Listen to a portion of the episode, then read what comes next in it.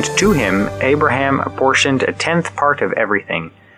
He is first, by translation of his name, King of Righteousness. And then he is also King of Salem, that is, King of Peace. He is without father or mother or genealogy, and has neither beginning of days nor end of life. But resembling the Son of God, he continues a priest forever. See how great he is. Abraham the patriarch gave him a tithe of the spoils. And those descendants of Levi who receive the priestly office have a commandment in the law to take tithes from the people, that is, from their brethren, though these also are descended from Abraham. But this man who has not their genealogy received tithes from Abraham, and blessed him who had the promises. It is beyond dispute that the inferior is blessed by the superior. Here tithes are received by mortal men, there by one of whom it is testified that he lives. One might even say that Levi himself, who receives tithes, paid tithes through Abraham, for he was still in the loins of his ancestor when Melchizedek met him. Now, if perfection had been attainable through the Levitical priesthood, for under it the people received the law, what further need would there have been for another priest to arise after the order of Melchizedek, rather than one named after the order of Aaron? For when there is a change in the priesthood, there is necessarily a change in the law as well. For the one of whom these things are spoken belonged to another tribe, from which no one has ever served at the altar. For it is evident that our Lord was descended from Judah, and in connection with that tribe, Moses said nothing about priests. This becomes even more evident when another priest arises in the likeness of Melchizedek, who has become a priest not according to a legal requirement concerning bodily descent, but by the power of an indestructible life. For it is witnessed of him, Thou art a priest forever after the order of Melchizedek. On the one hand, a former commandment is set aside because of its weakness and uselessness, for the law made nothing perfect. On the other hand, a better hope is introduced, through which we draw near to God. And it was not without an oath. Those who formerly became priests took their office without an oath. But this one was addressed with an oath. The Lord has sworn, and will not change his mind. Thou art a priest forever, this makes Jesus the surety of a better covenant. The former priests were many in number, because they were prevented by death from continuing in office. But he holds his priesthood permanently, because he continues forever. Consequently, he is able for all time to save those who draw near to God through him, since he always lives to make intercession for them. For it was fitting that we should have such a high priest holy, blameless, unstained, separated from sinners, exalted above the heavens. He has no need, like those high priests, to offer sacrifices daily, first for his own sins and then for those of the people. He did this once for all, when he offered up himself. Indeed, the law appoints men in their weakness as high priests, but the word of the oath, which came later than the law, appoints a son who has been made perfect forever. Now, the point in what we are saying is this We have such a high priest, one who is seated at the right hand of the throne of the majesty in heaven, a minister in the sanctuary and the true tent which is set up not by man but by the Lord. For every high priest is appointed to offer gifts and sacrifices. Hence it is necessary for this priest also to have something to offer. Now if he were on earth, he would not be a priest at all, since there are priests who offer gifts according to the law. They serve a copy and shadow of the heavenly sanctuary, for when Moses was about to erect the tent, he was instructed by God, saying, See that you make everything according to the pattern which was shown you on the mountain.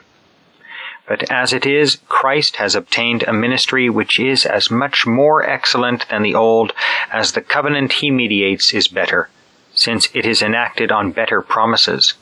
For if that first covenant had been faultless, there would have been no occasion for a second.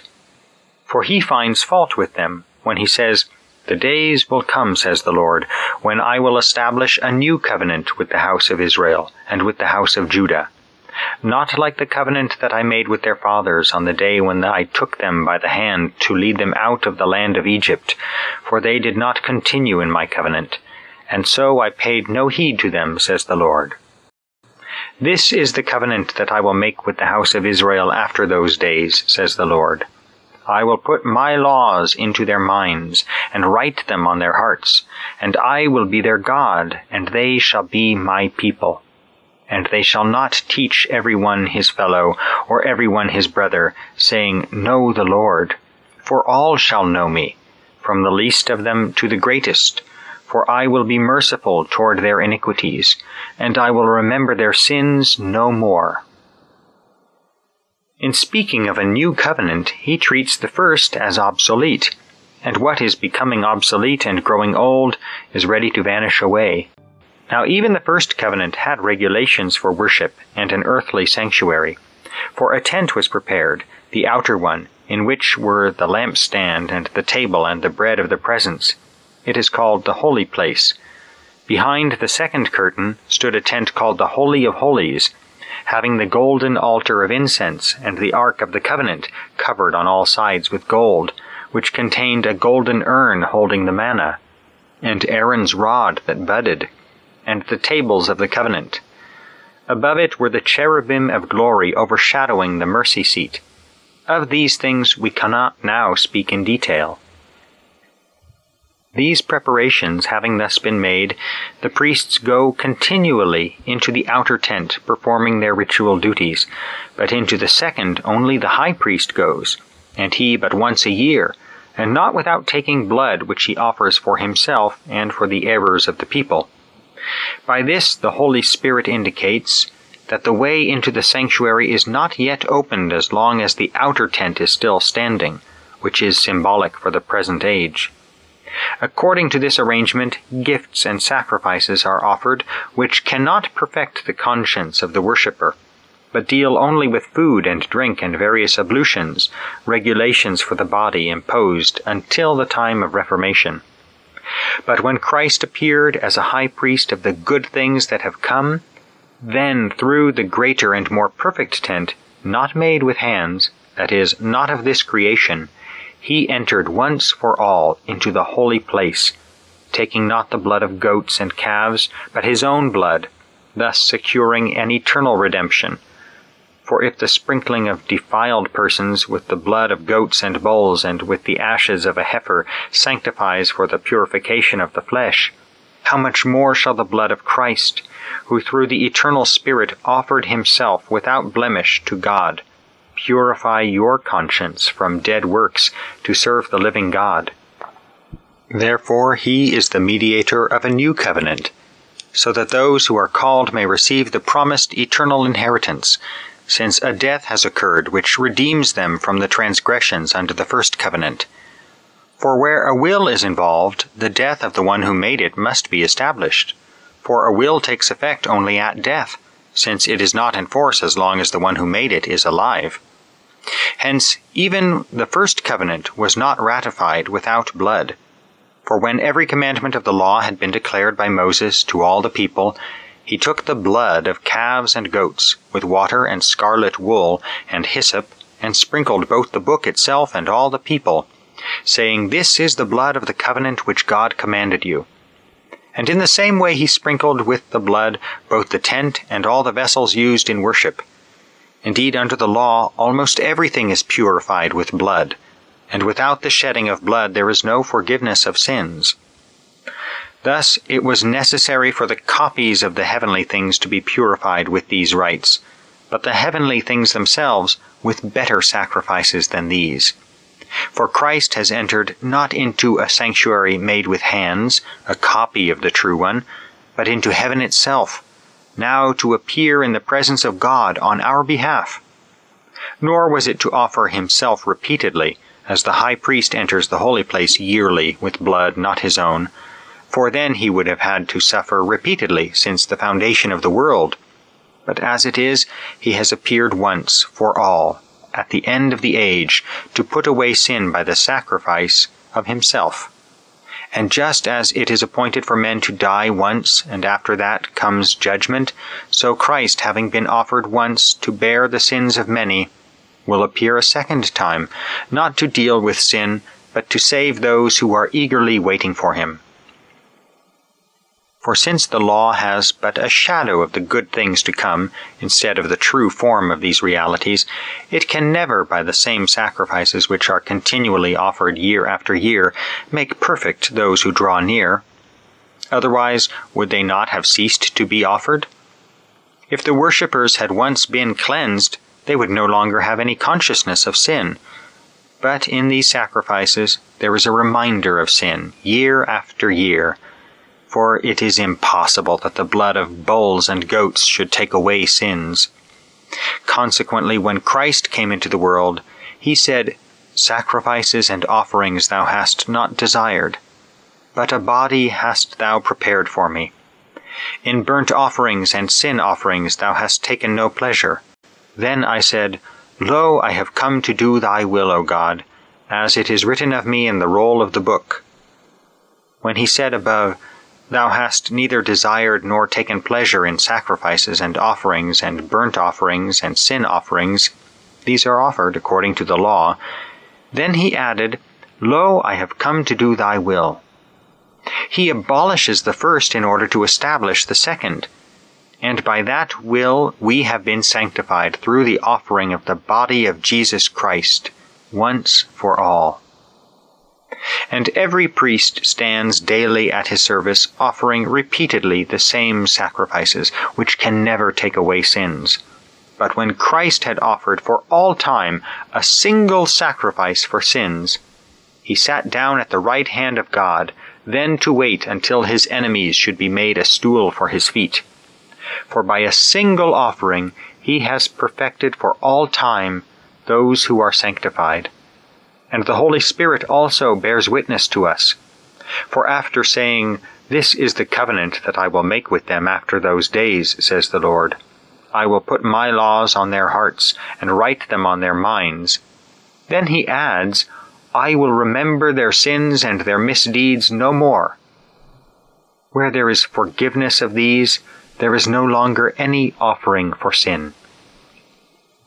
Therefore, brethren, since we have confidence to enter the sanctuary by the blood of Jesus, by the new and living way which he opened for us through the curtain, that is, through his flesh, and since we have a great priest over the house of God, let us draw near with a true heart in full assurance of faith, with our hearts sprinkled clean from an evil conscience, and our bodies washed with pure water. Let us hold fast the confession of our hope without wavering. For he who promised is faithful. And let us consider how to stir up one another to love and good works, not neglecting to meet together, as is the habit of some, but encouraging one another, and all the more as you see the day drawing near. For if we sin deliberately after receiving the knowledge of the truth, there no longer remains a sacrifice for sins, but a fearful prospect of judgment, and a fury of fire which will consume the adversaries. A man who has violated the law of Moses dies without mercy at the testimony of two or three witnesses. How much worse punishment do you think will be deserved by the man who has spurned the Son of God, and profaned the blood of the covenant by which he was sanctified, and outraged the Spirit of grace? For we know him who said, Vengeance is mine, I will repay. And again, the Lord will judge his people. It is a fearful thing to fall into the hands of the living God. But recall the former days when, after you were enlightened, you endured a hard struggle with sufferings, sometimes being publicly exposed to abuse and affliction, and sometimes being partners with those so treated. For you had compassion on the prisoners, and you joyfully accepted the plundering of your property, since you knew that you yourselves had a better possession and an abiding one. Therefore do not throw away your confidence, which has a great reward. For you have need of endurance, so that you may do the will of God and receive what is promised. For yet a little while, and the coming one shall come and shall not tarry, but my righteous one shall live by faith, and if he shrinks back, my soul has no pleasure in him. But we are not of those who shrink back and are destroyed, but of those who have faith and keep their souls. Now faith is the assurance of things hoped for, the conviction of things not seen. For by it the men of old received divine approval. By faith we understand that the world was created by the word of God, so that what is seen was made out of things which do not appear. By faith Abel offered to God a more acceptable sacrifice than Cain, through which he received approval as righteous, God bearing witness by accepting his gifts. He died, but through his faith he is still speaking. By faith Enoch was taken up so that he should not see death, and he was not found because God had taken him. Now before he was taken he was attested as having pleased God, and without faith it is impossible to please him. For whoever would draw near to God must believe that he exists, and that he rewards those who seek him. By faith, Noah, being warned by God concerning events as yet unseen, took heed and constructed an ark for the saving of his household. By this he condemned the world, and became an heir of the righteousness which comes by faith. By faith, Abraham obeyed when he was called to go out to a place which he was to receive as an inheritance, and he went out, not knowing where he was to go. By faith, he sojourned in the land of promise, as in a foreign land, living in tents with Isaac and Jacob, heirs with him of the same promise. For he looked forward to the city which has foundations, whose builder and maker is God. By faith, Sarah herself received power to conceive, even when she was past the age, since she considered him faithful who had promised. Therefore, from one man, and him as good as dead, were born descendants as many as the stars of heaven and as the innumerable grains of sand by the seashore. These all died in faith, not having received what was promised, but having seen it and greeted it from afar, and having acknowledged that they were strangers and exiles on the earth. For people who speak thus make it clear that they are seeking a homeland. If they had been thinking of that land from which they had gone out, they would have had opportunity to return. But as it is, they desire a better country, that is, a heavenly one. Therefore God is not ashamed to be called their God, for he has prepared for them a city. By faith, Abraham, when he was tested, offered up Isaac, and he who had received the promises was ready to offer up his only son, of whom it was said, Through Isaac shall your descendants be named. He considered that God was able to raise men even from the dead, hence he did receive him back, and this was a symbol. By faith, Isaac invoked future blessings on Jacob and Esau. By faith, Jacob, when dying, blessed each of the sons of Joseph, bowing in worship over the head of his staff. By faith, Joseph, at the end of his life, made mention of the exodus of the Israelites, and gave directions concerning his burial. By faith, Moses, when he was born, was hid for three months by his parents, because they saw that the child was beautiful, and they were not afraid of the king's edict. By faith, Moses, when he was grown up, refused to be called the son of Pharaoh's daughter, choosing rather to share ill treatment with the people of God than to enjoy the fleeting pleasures of sin. He considered abuse suffered for the Christ greater wealth than the treasures of Egypt, for he looked to the reward. By faith he left Egypt, not being afraid of the anger of the king, for he endured as seeing him who is invisible. By faith he kept the Passover, and sprinkled the blood, so that the destroyer of the firstborn might not touch them. By faith the people crossed the Red Sea as if on dry land, but the Egyptians, when they attempted to do the same, were drowned. By faith the walls of Jericho fell down after they had been encircled for seven days. By faith Rahab the harlot did not perish with those who were disobedient, because she had given friendly welcome to the spies. And what more shall I say? For time would fail me to tell of Gideon, Barak, Samson, Jephthah, of David and Samuel and the prophets, who through faith conquered kingdoms, enforced justice, received promises, stopped the mouths of lions, quenched raging fire, escaped the edge of the sword, won strength out of weakness, became mighty in war, put foreign armies to flight. Women received their dead by resurrection. Some were tortured, refusing to accept release, that they might rise again to a better life. Others suffered mocking and scourging, and even chains and imprisonment.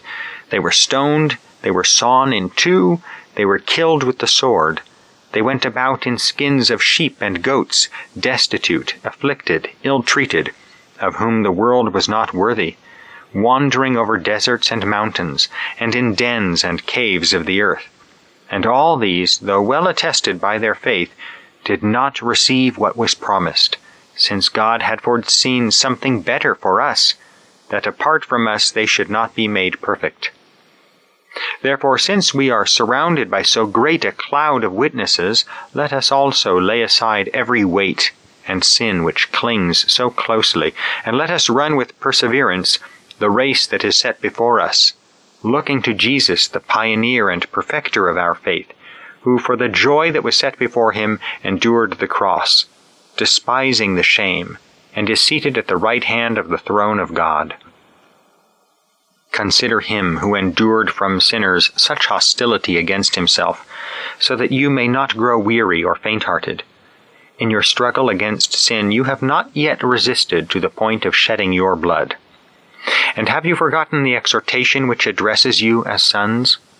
My son, do not regard lightly the discipline of the Lord, nor lose courage when you are punished by him. For the Lord disciplines him whom he loves and chastises every son whom he receives. It is for discipline that you have to endure. God is treating you as sons.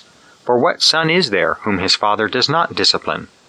If you are left without discipline, in which all have participated, then you are illegitimate children and not sons. Besides this, we have had earthly fathers to discipline us, and we respected them. Shall we not much more be subject to the Father of spirits and live? For they disciplined us for a short time at their pleasure, but he disciplines us for our good, that we may share his holiness. For the moment, all discipline seems painful rather than pleasant. Later, it yields the peaceful fruit of righteousness to those who have been trained by it. Therefore lift your drooping hands and strengthen your weak knees, and make straight paths for your feet, so that what is lame may not be put out of joint, but rather be healed. Strive for peace with all men, and for the holiness without which no one will see the Lord. See to it that no one fail to obtain the grace of God, that no root of bitterness spring up and cause trouble, and by it the many become defiled that no one be immoral or irreligious like Esau, who sold his birthright for a single meal. For you know that afterward, when he desired to inherit the blessing, he was rejected. For he found no chance to repent, though he sought it with tears. For you have not come to what may be touched, a blazing fire, and darkness, and gloom, and a tempest, and the sound of a trumpet, and a voice whose words made the hearers entreat that no further messages be spoken to them, for they could not endure the order that was given. If even a beast touches the mountain, it shall be stoned. Indeed, so terrifying was the sight that Moses said, I tremble with fear. But you have come to Mount Zion, and to the city of the living God, the heavenly Jerusalem, and to innumerable angels in festal gathering, and to the assembly of the firstborn who are enrolled in heaven, and to a judge who is God of all, and to the spirits of just men made perfect, and to Jesus, the mediator of a new covenant, and to the sprinkled blood that speaks more graciously than the blood of Abel. See that you do not refuse him who is speaking. For if they did not escape when they refused him who warned them on earth, much less shall we escape if we reject him who warns from heaven. His voice then shook the earth, but now he has promised, Yet once more I will shake not only the earth but also the heaven. This phrase, yet once more, indicates the removal of what is shaken, as of what has been made, in order that what cannot be shaken may remain. Therefore let us be grateful for receiving a kingdom that cannot be shaken, and thus let us offer to God acceptable worship with reverence and awe, for our God is a consuming fire. Let brotherly love continue. Do not neglect to show hospitality to strangers, for thereby some have entertained angels unawares. Remember those who are in prison, as though in prison with them, and those who are ill treated, since you also are in the body. Let marriage be held in honor among all, and let the marriage bed be undefiled, for God will judge the immoral and adulterous. Keep your life free from love of money, and be content with what you have for he has said, I will never fail you nor forsake you. Hence we can confidently say, The Lord is my helper. I will not be afraid. What can man do to me? Remember your leaders, those who spoke to you the word of God. Consider the outcome of their life and imitate their faith. Jesus Christ is the same yesterday and today and forever.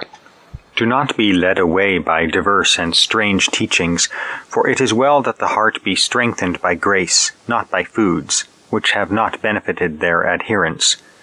We have an altar from which those who serve the tent have no right to eat. For the bodies of those animals whose blood is brought into the sanctuary by the high priest as a sacrifice for sin are burned outside the camp. So Jesus also suffered outside the gate in order to sanctify the people through his own blood. Therefore let us go forth to him outside the camp, bearing abuse for him. For here we have no lasting city, but we seek the city which is to come. Through him then let us continually offer up a sacrifice of praise to God, that is, the fruit of lips that acknowledge his name. Do not neglect to do good and to share what you have, for such sacrifices are pleasing to God. Obey your leaders and submit to them, for they are keeping watch over your souls, as men who will have to give account. Let them do this joyfully and not sadly, for that would be of no advantage to you. Pray for us, for we are sure that we have a clear conscience, desiring to act honorably in all things. I urge you the more earnestly to do this in order that I may be restored to you the sooner. Now may the God of peace, who brought again from the dead our Lord Jesus, the great shepherd of the sheep, by the blood of the eternal covenant, equip you with everything good that you may do his will, working in you that which is pleasing in his sight, through Jesus Christ, to whom be glory for ever and ever. Amen. I appeal to you, brethren, bear with my word of exhortation, for I have written to you briefly, you should understand that our brother Timothy has been released, with whom I shall see you if he comes soon. Greet all your leaders and all the saints. Those who come from Italy send you greetings. Grace be with all of you. Amen. The Letter of James. James, a servant of God and of the Lord Jesus Christ, to the twelve tribes in the dispersion. Greeting. Count it all joy, my brethren, when you meet various trials, for you know that the testing of your faith produces steadfastness. And let steadfastness have its full effect, that you may be perfect and complete, lacking in nothing. If any of you lacks wisdom, let him ask God, who gives to all men generously and without reproaching, and it will be given him. But let him ask in faith, with no doubting. For he who doubts is like a wave of the sea that is driven and tossed by the wind. For that person must not suppose that a double minded man, unstable in all his ways, will receive anything from the Lord. Let the lowly brother boast in his exaltation, and the rich in his humiliation, because like the flower of the grass he will pass away. For the sun rises with its scorching heat and withers the grass its flower falls, and its beauty perishes. So will the rich man fade away in the midst of his pursuits. Blessed is the man who endures trial, for when he has stood the test, he will receive the crown of life which God has promised to those who love him. Let no one say when he is tempted, I am tempted by God. For God cannot be tempted with evil, and he himself tempts no one. But each person is tempted when he is lured and enticed by his own desire. Then desire, when it has conceived, gives birth to sin, and sin, when it is full grown, brings forth death. Do not be deceived, my beloved brethren. Every good endowment and every perfect gift is from above, coming down from the Father of lights, with whom there is no variation or shadow due to change.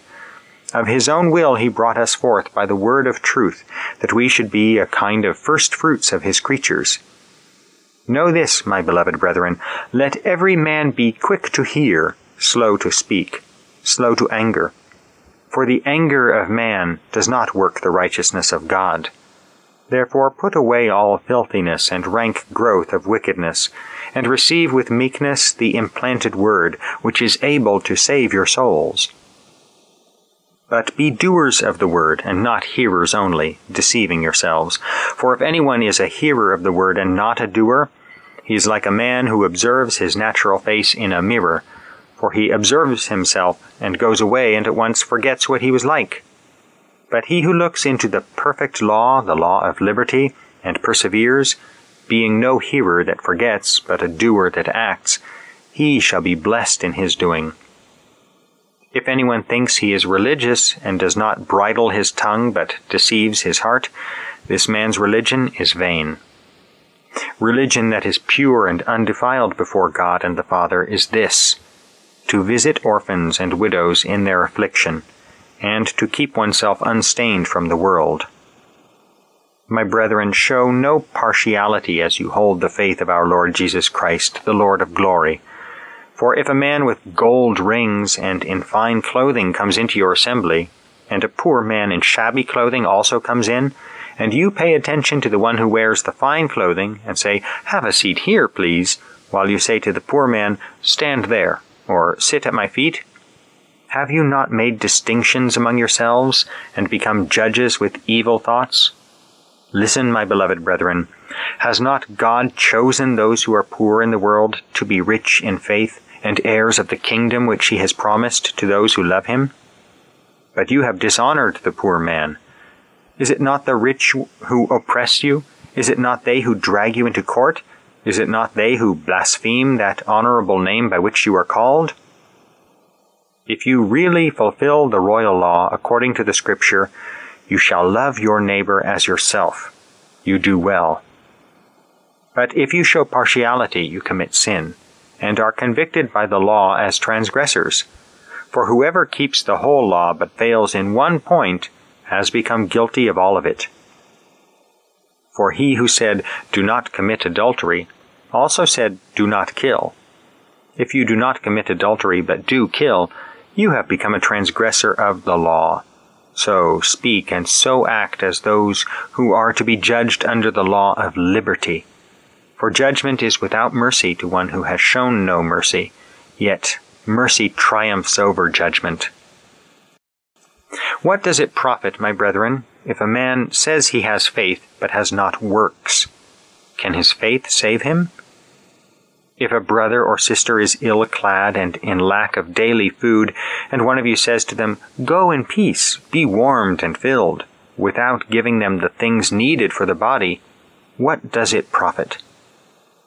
So faith by itself, if it has no works, is dead. But someone will say, You have faith, and I have works. Show me your faith apart from your works, and I, by my works, will show you my faith. You believe that God is one, you do well. Even the demons believe and shudder. Do you want to be shown, you foolish fellow, that faith apart from works is barren? Was not Abraham our father justified by works when he offered his son Isaac upon the altar? You see that faith was active along with his works, and faith was completed by works. And the scripture was fulfilled, which says, Abraham believed God, and it was reckoned to him as righteousness. And he was called the friend of God.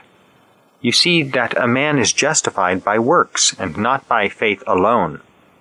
And in the same way was not also Rahab the harlot justified by works when she received the messengers and sent them out another way? For as the body apart from the spirit is dead, so faith apart from works is dead. Let not many of you become teachers, my brethren, for you know that we who teach shall be judged with greater strictness. For we all make many mistakes, and if anyone makes no mistakes in what he says, he is a perfect man, able to bridle the whole body also. If we put bits into the mouths of horses that they may obey us, we guide their whole bodies. Look at the ships also. Though they are so great and are driven by strong winds, they are guided by a very small rudder wherever the will of the pilot directs. So the tongue is a little member and boasts of great things. How great a forest is set ablaze by a small fire. And the tongue is a fire. The tongue is an unrighteous world among our members, staining the whole body, setting on fire the cycle of nature, and set on fire by hell. For every kind of beast and bird, of reptile and sea creature can be tamed, and has been tamed by humankind. But no human being can tame the tongue, a restless evil full of deadly poison. With it we bless the Lord and Father, and with it we curse men, who are made in the likeness of God. From the same mouth come blessing and cursing. My brethren, this ought not to be so. Does a spring pour forth from the same opening fresh water and brackish? Can a fig tree, my brethren, yield olives, or a grapevine figs? No more can salt water yield fresh. Who is wise and understanding among you? By his good life let him show his works in the meekness of wisdom. But if you have bitter jealousy and selfish ambition in your hearts, do not boast and be false to the truth. This wisdom is not such as comes down from above, but is earthly, unspiritual, devilish. For where jealousy and selfish ambition exist, there will be disorder and every vile practice. But the wisdom from above is first pure, then peaceable, gentle, open to reason, full of mercy and good fruits, without uncertainty or insincerity. And the harvest of righteousness is sown in peace by those who make peace. What causes wars, and what causes fightings among you? Is it not your passions that are at war in your members? You desire and do not have, so you kill. And you covet and cannot obtain, so you fight and wage war. You do not have because you do not ask. You ask and do not receive because you ask wrongly, to spend it on your passions. Unfaithful creatures, do you not know that friendship with the world is enmity with God? Therefore, whoever wishes to be a friend of the world makes himself an enemy of God. Or do you suppose it is in vain that the Scripture says, He yearns jealously over the Spirit which He has made to dwell in us? But He gives more grace. Therefore it says, God opposes the proud, but gives grace to the humble. Submit yourselves therefore to God. Resist the devil, and he will flee from you. Draw near to God, and he will draw near to you. Cleanse your hands, you sinners, and purify your hearts, you men of double mind. Be wretched, and mourn and weep. Let your laughter be turned to mourning, and your joy to dejection. Humble yourselves before the Lord, and he will exalt you. Do not speak evil against one another, brethren. He that speaks evil against a brother, or judges his brother, speaks evil against the law, and judges the law. But if you judge the law, you are not a doer of the law, but a judge. There is one lawgiver and judge, he who is able to save and to destroy. But who are you that you judge your neighbor? Come now, you who say, Today or tomorrow we will go into such and such a town and spend a year there and trade and get gain.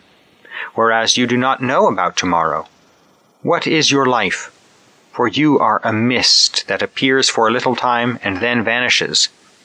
Instead, you ought to say, If the Lord wills, we shall live and we shall do this or that. As it is, you boast in your arrogance. All such boasting is evil. Whoever knows what is right to do and fails to do it, for him it is sin. Come now, you rich, weep and howl for the miseries that are coming upon you. Your riches have rotted, and your garments are moth eaten. Your gold and silver have rusted, and their rust will be evidence against you, and will eat your flesh like fire. You have laid up treasure for the last days. Behold, the wages of the laborers who mowed your fields, which you kept back by fraud, cry out. And the cries of the harvesters have reached the ears of the Lord of hosts. You have lived on the earth in luxury and in pleasure. You have fattened your hearts in a day of slaughter. You have condemned, you have killed the righteous man. He does not resist you. Be patient, therefore, brethren, until the coming of the Lord. Behold, the farmer waits for the precious fruit of the earth, being patient over it until it receives the early and the late rain. You also be patient. Establish your hearts, for the coming of the Lord is at hand. Do not grumble, brethren, against one another, that you may not be judged. Behold, the judge is standing at the doors. As an example of suffering and patience, brethren, take the prophets who spoke in the name of the Lord. Behold, we call those happy who were steadfast. You have heard of the steadfastness of Job, and you have seen the purpose of the Lord, how the Lord is compassionate and merciful. But above all, my brethren, do not swear, either by heaven or by earth or with any other oath, but let your yes be yes, and your no be no, that you may not fall under condemnation. Is any one among you suffering? Let him pray. Is any cheerful? Let him sing praise. Is any among you sick? Let him call for the elders of the church, and let them pray over him, anointing him with oil in the name of the Lord and the prayer of faith will save the sick man, and the Lord will raise him up. And if he has committed sins, he will be forgiven. Therefore confess your sins to one another, and pray for one another that you may be healed. The prayer of a righteous man has great power in its effects. Elijah was a man of like nature with ourselves, and he prayed fervently that it might not rain, and for three years and six months it did not rain on the earth. Then he prayed again, and the heaven gave rain, and the earth brought forth its fruit. My brethren, if anyone among you wanders from the truth and someone brings him back, let him know that whoever brings back a sinner from the error of his way will save his soul from death and will cover a multitude of sins. The first letter of Peter. Peter, an apostle of Jesus Christ, to the exiles of the dispersion in Pontus, Galatia, Cappadocia, Asia, and Bithynia, chosen and destined by God the Father, and sanctified by the Spirit for obedience to Jesus Christ, and for sprinkling with his blood. May grace and peace be multiplied to you. Blessed be the God and Father of our Lord Jesus Christ. By his great mercy we have been born anew to a living hope through the resurrection of Jesus Christ from the dead and to an inheritance which is imperishable, undefiled, and unfading, kept in heaven for you who by God's power are guarded through faith for a salvation ready to be revealed in the last time. In this you rejoice, though now for a little while you may have to suffer various trials, so that the genuineness of your faith, more precious than gold which, though perishable, is tested by fire, may redound to praise and glory and honor at the revelation of Jesus Christ. Without having seen him, you love him. Though you do not now see him, you believe in him and rejoice with unutterable and exalted joy. As the outcome of your faith, you obtain the salvation of your souls. The prophets who prophesied of the grace that was to be yours searched and inquired about this salvation they inquired what person or time was indicated by the Spirit of Christ within them when predicting the sufferings of Christ and the subsequent glory. It was revealed to them that they were serving not themselves but you in the things which have now been announced to you by those who preached the good news to you through the Holy Spirit sent from heaven, things into which angels long to look. Therefore, gird up your minds be sober. Set your hope fully upon the grace that is coming to you at the revelation of Jesus Christ. As obedient children, do not be conformed to the passions of your former ignorance, but as he who called you is holy, be holy yourselves in all your conduct, since it is written, You shall be holy, for I am holy. And if you invoke as Father him who judges each one impartially according to his deeds, Conduct yourselves with fear throughout the time of your exile. You know that you were ransomed from the futile ways inherited from your fathers, not with perishable things such as silver or gold, but with the precious blood of Christ, like that of a lamb without blemish or spot. He was destined before the foundation of the world, but was made manifest at the end of the times for your sake. Through him you have confidence in God, who raised him from the dead and gave him glory so that your faith and hope are in God. Having purified your souls by your obedience to the truth for a sincere love of the brethren, love one another earnestly from the heart. You have been born anew, not of perishable seed, but of imperishable, through the living and abiding Word of God. For all flesh is like grass, and all its glory like the flower of grass. The grass withers, and the flower falls but the word of the Lord abides forever. That word is the good news which was preached to you. So put away all malice and all guile and insincerity and envy and all slander. Like newborn babes, long for the pure spiritual milk, that by it you may grow up to salvation. For you have tasted the kindness of the Lord. Come to him, that living stone, rejected by men, but in God's sight chosen and precious. And like living stones, be yourselves built into a spiritual house, to be a holy priesthood, to offer spiritual sacrifices acceptable to God through Jesus Christ. For it stands in Scripture, Behold, I am laying in Zion a stone, a cornerstone, chosen and precious, and he who believes in him will not be put to shame. To you, therefore, who believe, he is precious, but for those who do not believe, the very stone which the builders rejected has become the head of the corner, and a stone that will make men stumble, a rock that will make them fall. For they stumble because they disobey the word, as they were destined to do.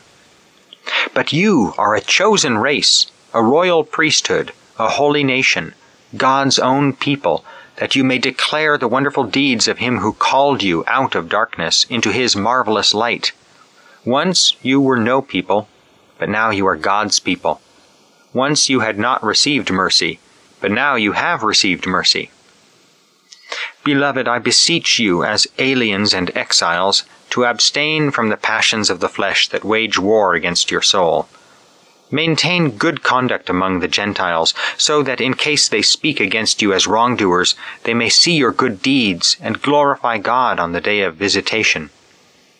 Be subject for the Lord's sake to every human institution, whether it be to the emperor as supreme, or to governors as sent by him to punish those who do wrong, and to praise those who do right.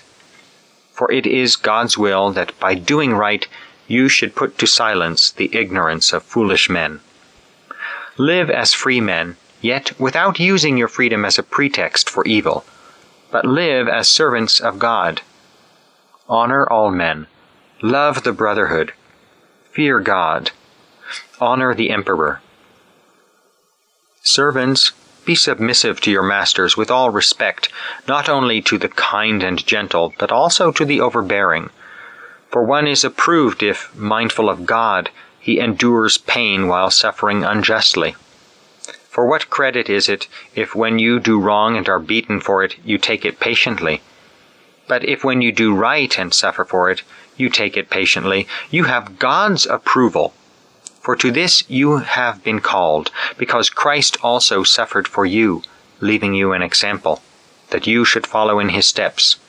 He committed no sin, no guile was found on his lips. When he was reviled, he did not revile in return. When he suffered, he did not threaten, but he trusted to him who judges justly. He himself bore our sins in his body on the tree, that we might die to sin and live to righteousness. By his wounds you have been healed. For you were straying like sheep, but have now returned to the shepherd and guardian of your souls. Likewise, you wives, be submissive to your husbands, so that some, though they do not obey the word, may be won without a word by the behavior of their wives, when they see your reverent and chaste behavior. Let not yours be the outward adorning with braiding of hair, decoration of gold, and wearing of robes. But let it be the hidden person of the heart, with the imperishable jewel of a gentle and quiet spirit, which in God's sight is very precious. So once the holy women who hoped in God used to adorn themselves and were submissive to their husbands, as Sarah obeyed Abraham, calling him Lord. And you are now her children if you do right, and let nothing terrify you. Likewise, you husbands, live considerately with your wives, bestowing honor on the woman as the weaker sex, since you are joint heirs of the grace of life, in order that your prayers may not be hindered. Finally, all of you, have unity of spirit, sympathy, love of the brethren, a tender heart, and a humble mind. Do not return evil for evil or reviling for reviling, but on the contrary, bless.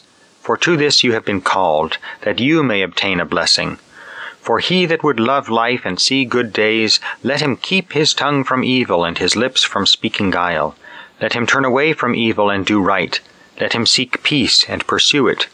For the eyes of the Lord are upon the righteous, and his ears are open to their prayer but the face of the Lord is against those that do evil. Now who is there to harm you if you are zealous for what is right? But even if you do suffer for righteousness' sake, you will be blessed. Have no fear of them, nor be troubled, but in your hearts reverence Christ as Lord. Always be prepared to make a defense to anyone who calls you to account for the hope that is in you. Yet do it with gentleness and reverence, and keep your conscience clear so that when you are abused, those who revile your good behavior in Christ may, may be put to shame. For it is better to suffer for doing right, if that should be God's will, than for doing wrong.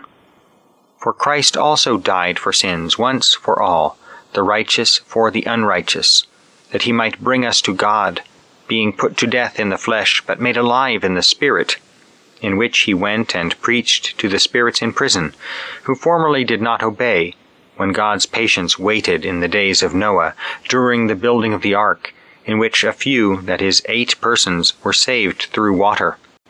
Baptism, which corresponds to this, now saves you, not as a removal of dirt from the body, but as an appeal to God for a clear conscience, through the resurrection of Jesus Christ, who has gone into heaven, and is at the right hand of God, with angels, authorities, and powers subject to him.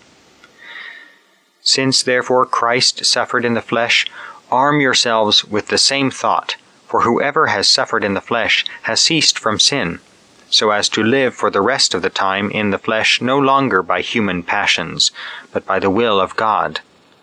Let the time that is past suffice for doing what the Gentiles like to do, living in licentiousness, passions, drunkenness, revels, carousing, and lawless idolatry they are surprised that you do not now join them in the same wild profligacy, and they abuse you. But they will give account to him who is ready to judge the living and the dead.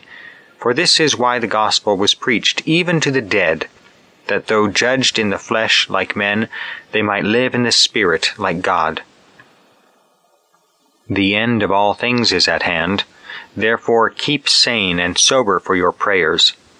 Above all, hold unfailing your love for one another, since love covers a multitude of sins. Practice hospitality ungrudgingly to one another.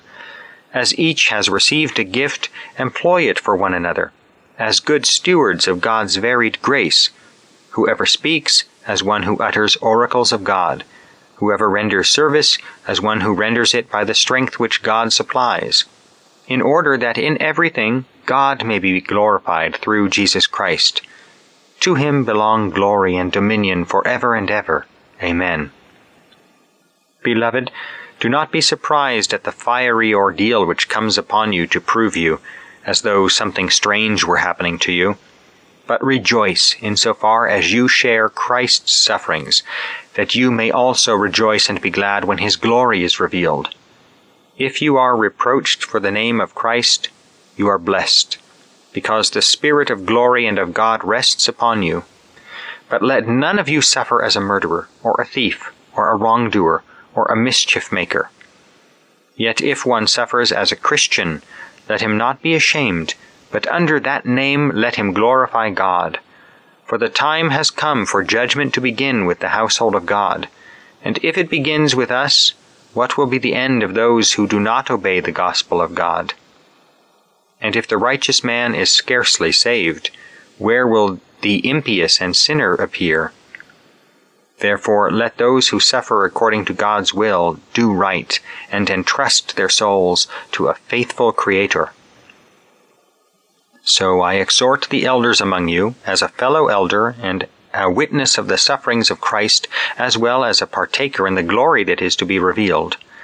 Tend the flock of God that is in your charge, not by constraint, but willingly, not for shameful gain, but eagerly not as domineering over those in your charge, but being examples to the flock. And when the chief shepherd is manifested, you will obtain the unfading crown of glory.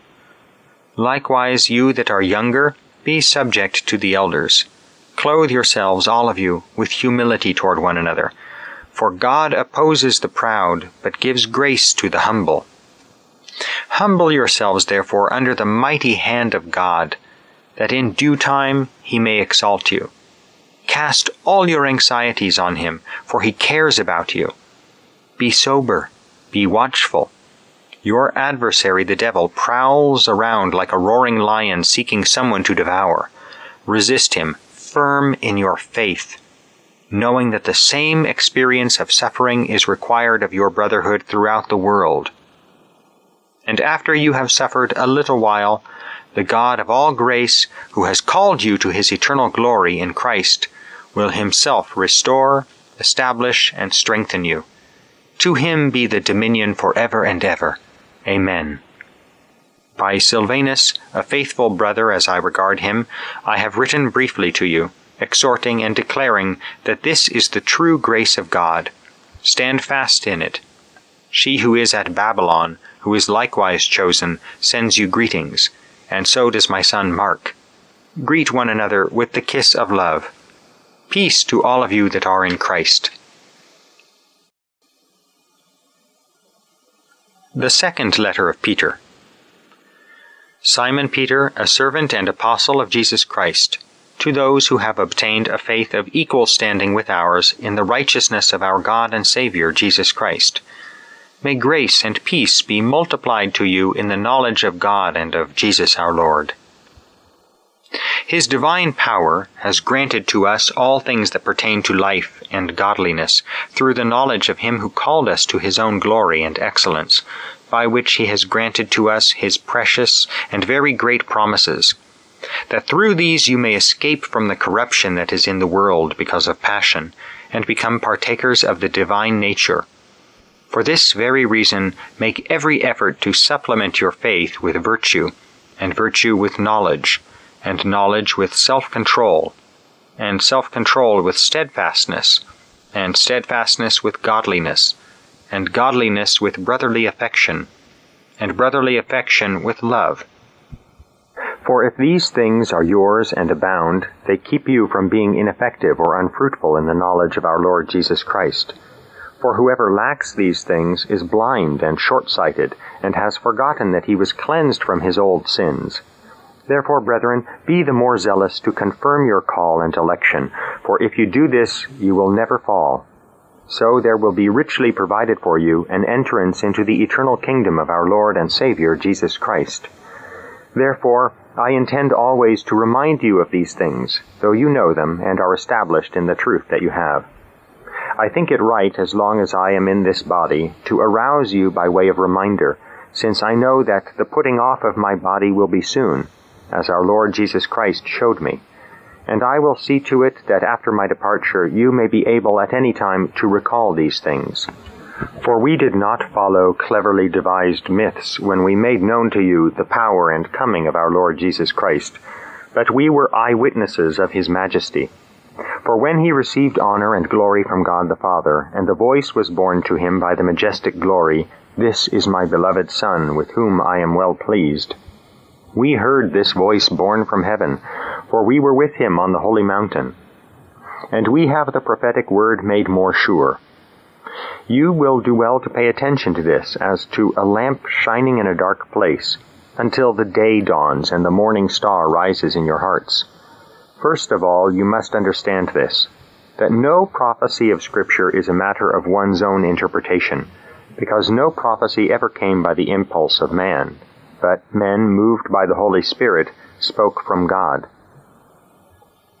But false prophets also arose among the people, just as there will be false teachers among you, who will secretly bring in destructive heresies, even denying the Master who brought them bringing upon themselves swift destruction. And many will follow their licentiousness, and because of them the way of truth will be reviled. And in their greed they will exploit you with false words. From of old their condemnation has not been idle, and their destruction has not been asleep. For if God did not spare the angels when they sinned, but cast them into hell and committed them to pits of nether gloom to be kept until the judgment, if he did not spare the ancient world, but preserved Noah, a herald of righteousness, with seven other persons when he brought a flood upon the world of the ungodly, if by turning the cities of Sodom and Gomorrah to ashes he condemned them to extinction and made them an example to those who were to be ungodly, and if he rescued righteous Lot, greatly distressed by the licentiousness of the wicked, for by what that righteous man saw and heard as he lived among them, he was vexed in his righteous soul day after day with their lawless deeds. Then the Lord knows how to rescue the godly from trial, and to keep the unrighteous under punishment until the day of judgment, and especially those who indulge in the lust of defiling passion and despise authority. Bold and wilful, they are not afraid to revile the glorious ones, whereas angels, though greater in might and power, do not pronounce a reviling judgment upon them before the Lord. But these, like irrational animals, creatures of instinct, born to be caught and killed, reviling in matters of which they are ignorant, will be destroyed in the same destruction with them, suffering wrong for their wrongdoing. They count it pleasure to revel in the daytime, they are blots and blemishes, reveling in their dissipation, carousing with you. They have eyes full of adultery, insatiable for sin. They entice unsteady souls.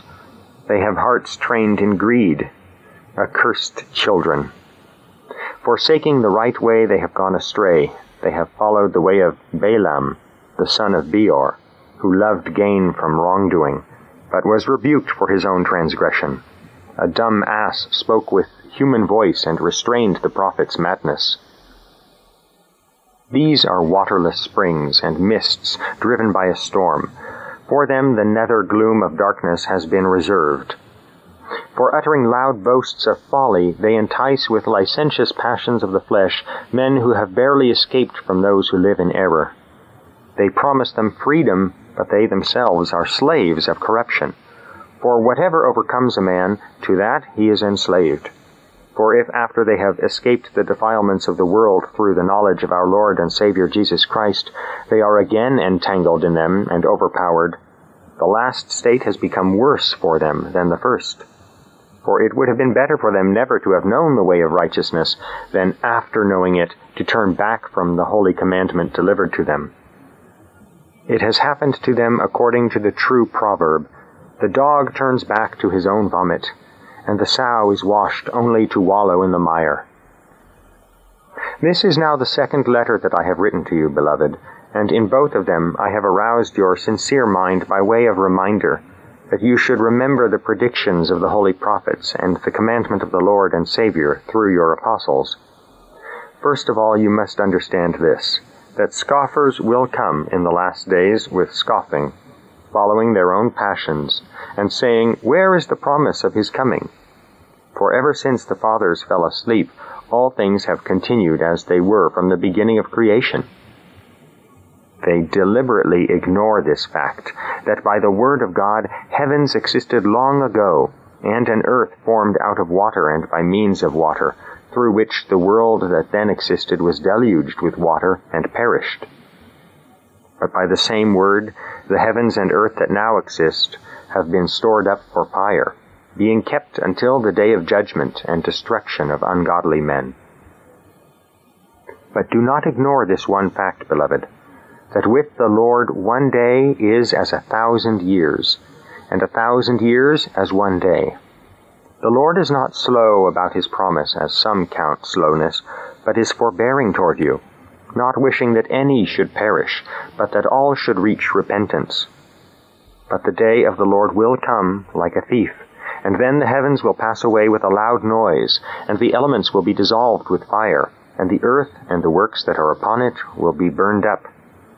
Since all these things are thus to be dissolved, what sort of persons ought you to be in lives of holiness and godliness, waiting for and hastening the coming of the day of God, because of which the heavens will be kindled and dissolved, and the elements will melt with fire? But according to his promise, we wait for new heavens and a new earth in which righteousness dwells. Therefore, beloved, since you wait for these, be zealous to be found by him without spot or blemish, and at peace, and count the forbearance of our Lord as salvation. So also our beloved brother Paul wrote to you according to the wisdom given him, speaking of this as he does in all his letters. There are some things in them hard to understand, which the ignorant and unstable twist to their own destruction, as they do the other scriptures. You therefore, beloved, knowing this beforehand, beware lest you be carried away with the error of lawless men, and lose your own stability. But grow in the grace and knowledge of our Lord and Savior Jesus Christ. To him be the glory, both now and to the day of eternity. Amen the first letter of John. That which was from the beginning, which we have heard, which we have seen with our eyes, which we have looked upon and touched with our hands, concerning the word of life. The life was made manifest, and we saw it, and testified to it, and proclaimed to you the eternal life which was with the Father, and was made manifest to us. That which we have seen and heard we proclaim also to you so that you may have fellowship with us, and our fellowship is with the Father and with his Son, Jesus Christ. And we are writing this that our joy may be complete.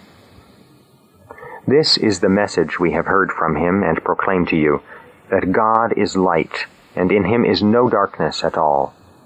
If we say we have fellowship with him while we walk in darkness, we lie, and do not live according to the truth. But if we walk in the light, as he is in the light, we have fellowship with one another, and the blood of Jesus his Son cleanses us from all sin. If we say we have no sin, we deceive ourselves, and the truth is not in us.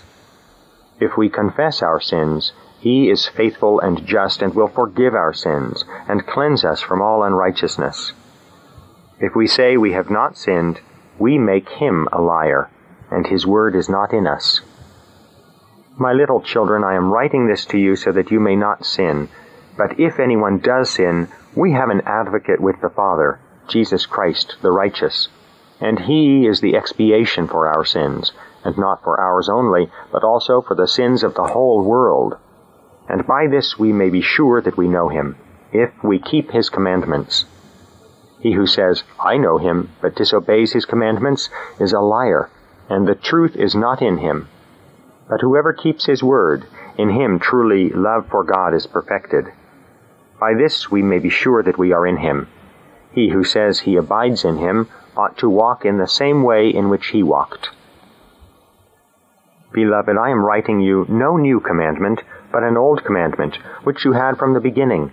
The old commandment is the word which you have heard. Yet I am writing you a new commandment, which is true in him and in you, because the darkness is passing away, and the true light is already shining. He who says he is in the light and hates his brother is in the darkness still. He who loves his brother abides in the light, and in it there is no cause for stumbling. But he who hates his brother is in the darkness, and walks in the darkness, and does not know where he is going, because the darkness has blinded his eyes. I am writing to you, little children, because your sins are forgiven for his sake. I am writing to you, fathers, because you know him who is from the beginning. I am writing to you, young men, because you have overcome the evil one. I write to you, children, because you know the Father. I write to you, fathers, because you know him who is from the beginning. I write to you, young men, because you are strong, and the word of God abides in you, and you have overcome the evil one. Do not love the world, or the things in the world. If anyone loves the world, love for the Father is not in him. For all that is in the world, the lust of the flesh and the lust of the eyes and the pride of life, is not of the Father, but is of the world. And the world passes away, and the lust of it but he who does the will of God abides forever. Children, it is the last hour. And as you have heard that Antichrist is coming, so now many Antichrists have come. Therefore we know that it is the last hour. They went out from us, but they were not of us. For if they had been of us, they would have continued with us. But they went out, that it might be plain that they all are not of us. But you have been anointed by the Holy One, and you all know. I write to you not because you do not know the truth, but because you know it, and know that no lie is of the truth. Who is the liar but he who denies that Jesus is the Christ? This is the Antichrist, he who denies the Father and the Son. No one who denies the Son has the Father. He who confesses the Son has the Father also. Let what you heard from the beginning abide in you. If what you heard from the beginning abides in you, then you will abide in the Son and in the Father. And this is what he has promised us eternal life. I write this to you about those who would deceive you.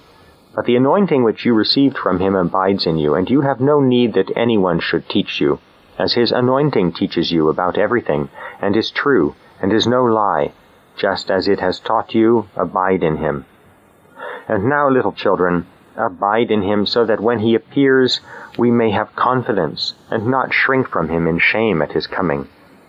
If you know that he is righteous, you may be sure that everyone who does right is born of him. See what love the Father has given us, that we should be called children of God, and so we are.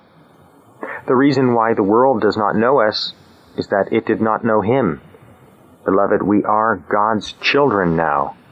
It does not yet appear what we shall be, but we know that when he appears, we shall be like him, for we shall see him as he is.